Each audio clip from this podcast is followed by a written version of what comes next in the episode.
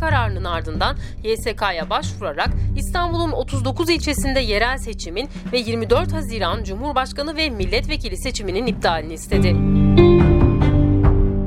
CHP Yüksek Seçim Kurulu'na yaptığı iptal başvurusunda 24 Haziran seçimlerinde kimlerin ve nasıl gerçekleştirdiğini bilmiyoruz ama kesinlikle bir şeyler oldu ifadesine yer verdi. CHP'den sonra İyi Parti'de İstanbul Büyükşehir Belediye Başkanlığı seçimlerinin iptaline neden olan sandık kurullarının diğer seçim türlerinde de görev yapması nedeniyle İstanbul'daki tüm seçimlerin iptali istemiyle YSK'ya başvurdu. İstanbul Büyükşehir Belediye Başkanı Ekrem İmamoğlu Yüksek Seçim Kurulu'nun İstanbul'da seçimin yenilenmesine ilişkin kararı için hadi hodri meydan bütün ilçeleri de iptal edin, meclisi de iptal edin dedi. CHP Genel Başkan Yardımcısı Muharrem Erkek, Yüksek Seçim Kurulu'na İstanbul Büyükşehir Belediye Başkanlığı'nın seçimini iptal ediyorsanız 39 ilçedeki tüm seçimleri ve 24 Haziran Cumhurbaşkanlığı ve genel seçimlerini de iptal etmek zorundasınız diye seslendi. YSK'nın İstanbul seçimlerine ilişkin kararı aralarında İstanbul Barosu'nun da bulunduğu 49 baro tarafından ortak basın açıklamasıyla eleştirildi. Baroların açıklamasında seçimin YSK'nın sunduğu gerekçeyle iptal edilmesini hukuki ve vicdani olarak kabul etmenin mümkün olmadığı belirtildi. Sandık Kurulu Başkan ve üyelerinin bundan sonra potansiyel suçlu gibi görüleceği kaygısı da dile getirildi. Eski Cumhurbaşkanı Abdullah Gül de YSK'nın İstanbul Büyükşehir Belediyesi seçimlerinin iptal kararını 2007'deki 367 kararına benzeterek bir arpa boyu yol alınamadığını savundu. MHP Genel Başkanı Devlet Bahçeli, CHP lideri Kemal Kılıçdaroğlu'na tepki göstererek YSK üyelerine çete demenin suç olduğu kanaatindeyim. Yargıya çete diyen sözde bir partinin genel başkanı sıfatını taşıyan ve milletvekili olan sana sesleniyorum. Gel dokunulmazlığın kaldırılması için bir talep ver, ilk oyu ben vermezsem namerdim dedi. Cumhurbaşkanlığı Arşiv Daire Başkanı Muhammed Safi ise Ekrem İmamoğlu'na her şey çok güzel olacak etiketiyle destek veren sanatçıların isimlerini bir kağıda yazıp Twitter hesabından kayıt ifadesiyle paylaştı. Ekrem geldikten sonra İstanbul Büyükşehir Belediyesi'nin resmi Twitter hesabından attığı tweetler de silindi. Ayrıca İmamoğlu'nun yanı sıra CHP Genel Başkanı Kemal Kılıçdaroğlu, Ankara Büyükşehir Belediye Başkanı Mansur Yavaş ve İzmir Büyükşehir Belediye Başkanı Tunç Soyer de takipten çıkartıldı. Sayıştay İSKİ'nin mevzuata aykırı bir şekilde ucuz su verdiği bazı dernek, spor kulübü tesisi ve vakıflara ait binalar sebebiyle 18 milyon lira zarar ettirildiğini belirledi. Bir günden Nurcan Gökdemir'in haberine göre raporda ayrıca vatandaşın kullandığı su ve atık su tarifelerinin kanun ve yönetmelik hükümlerine uygun olarak tespit edilmediği, gerçek maliyet değerlerinin hesaplamalara yansıtılmadığı bildirildi. Su tarifesinin içine atık su maliyetleri de dahil edilerek tarifenin olması olması gerekenden yüksek belirlenmesine sebebiyet verilmiştir denildi.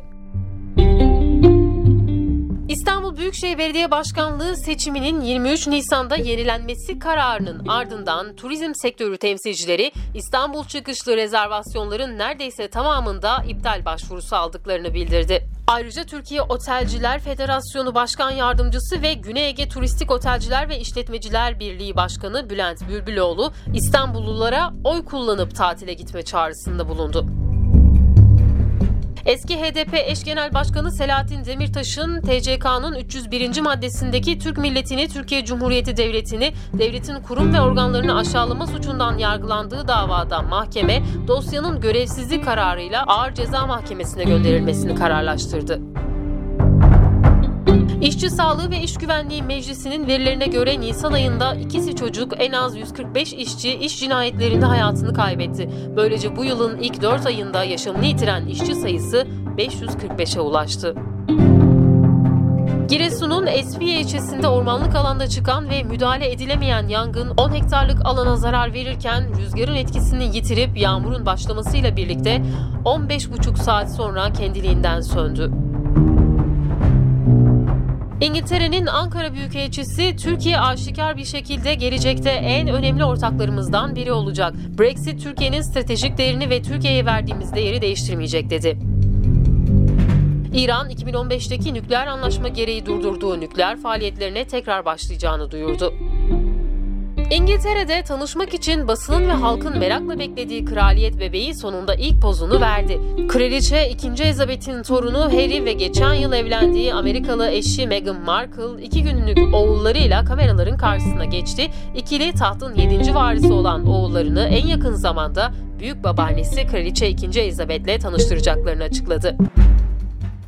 Türkiye plaj sayısıyla yine dünyada 3. oldu. Bu yıl Türkiye'de 463 plaj, 22 marina ve 15 yatta mavi bayrak dalgalanacak. 2019'da Antalya 202 mavi bayrakla birinciliği bırakmadı. Antalya'yı 102 plajla Muğla, 49 plajla İzmir ve 30 plajla da Aydın izledi. Evet ülkemizin plajları çok güzel ama umut ediyorum ki bu plajlarda İstanbullular 23 Haziran'dan sonra yerlerini alırlar. Pazartesi ve salı günleri Pod 360 olmadı çünkü Kadir Has Üniversitesi'nin ev sahipliğinde ve Frederick Ebert Stiftung'un desteğiyle Podcast Summit 2019'u düzenledik. Türkiye'nin en çok dinlenen podcasterlarını ağırladık bu zirvede. Gazeteci Ünsal Ünlü de onur konuğumuzdu ve katılan herkes hem gazetecilik hem de podcast için umut dolmamızı sağladı.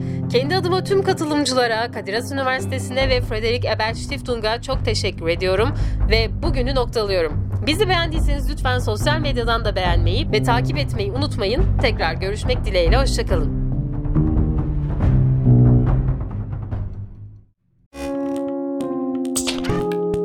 Bu program Frederick Ebert Stiftung'un katkılarıyla hazırlanmaktadır.